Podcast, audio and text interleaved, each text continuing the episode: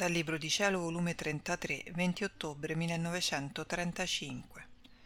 L'amore e la divina volontà vanno di pari passo. L'amore forma le materie prime adattabili per formare la vita di Dio nella creatura.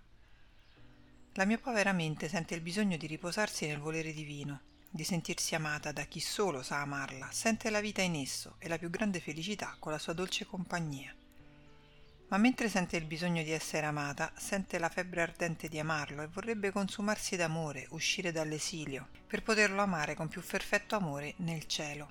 Mio Gesù, quando avrai compassione di me?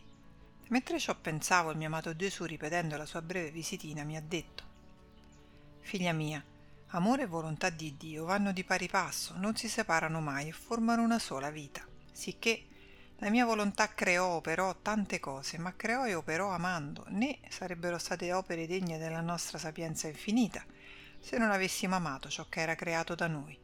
Perciò ogni cosa creata, anche la più piccola, possiede la sorgente del nostro amore ed ha un sospiro, un palpito, una voce continua. Amore, sono volontà divina e sono santa, pura, potente, bella, sono amore ed amo. Ne cesserò mai di amare, fino a tanto che non converto tutto in amore. Vedi dunque, figlia mia, la mia divina volontà prima amò e poi creò ciò che amava. L'amore è il nostro respiro, il nostro palpito, l'aria nostra.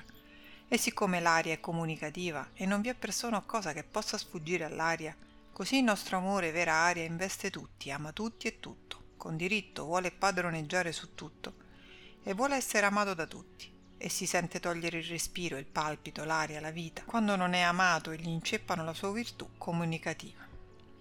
Ora, se la creatura fa la mia volontà e non ama, non si può dire coi fatti che fa la mia volontà. Sarà forse volontà di Dio di circostanza, di necessità, di tempo. Perché solo l'amore divino ha virtù unitiva, che unisce e accentra tutto nella mia divina volontà per formarne la vita. Ma poi mancando il mio amore, che solo sa rendere e trasmutare la creatura in materia adattabile per formare in essa la vita della divina volontà, sarebbe come un oggetto duro che non può ricevere alcuna impressione dall'essere supremo ma il mio amore, che come cemento può riempire tutte le lesioni dell'umano volere, lo rende morbido, in modo che può dare la forma che vuole e si imprime come sigillo della vita divina. Perciò volontà di Dio e amore sono inseparabili. Se farai la mia volontà, amerai, e se ami metterai al sicuro la mia volontà in te. L'una e l'altra si danno la mano. La mia volontà crea, l'amore si presta come materia per subire l'atto creante, per mettere fuori le nostre opere più belle.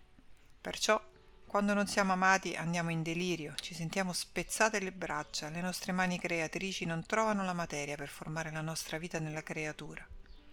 Quindi corriamo insieme nell'amarci, amiamo sempre e saremo felici da ambo le parti. Anzi, se vivrai nel mio volere, metterò a tua disposizione il mio amore e avrai in tuo potere l'amore eroico ed incessante che non dice mai basta.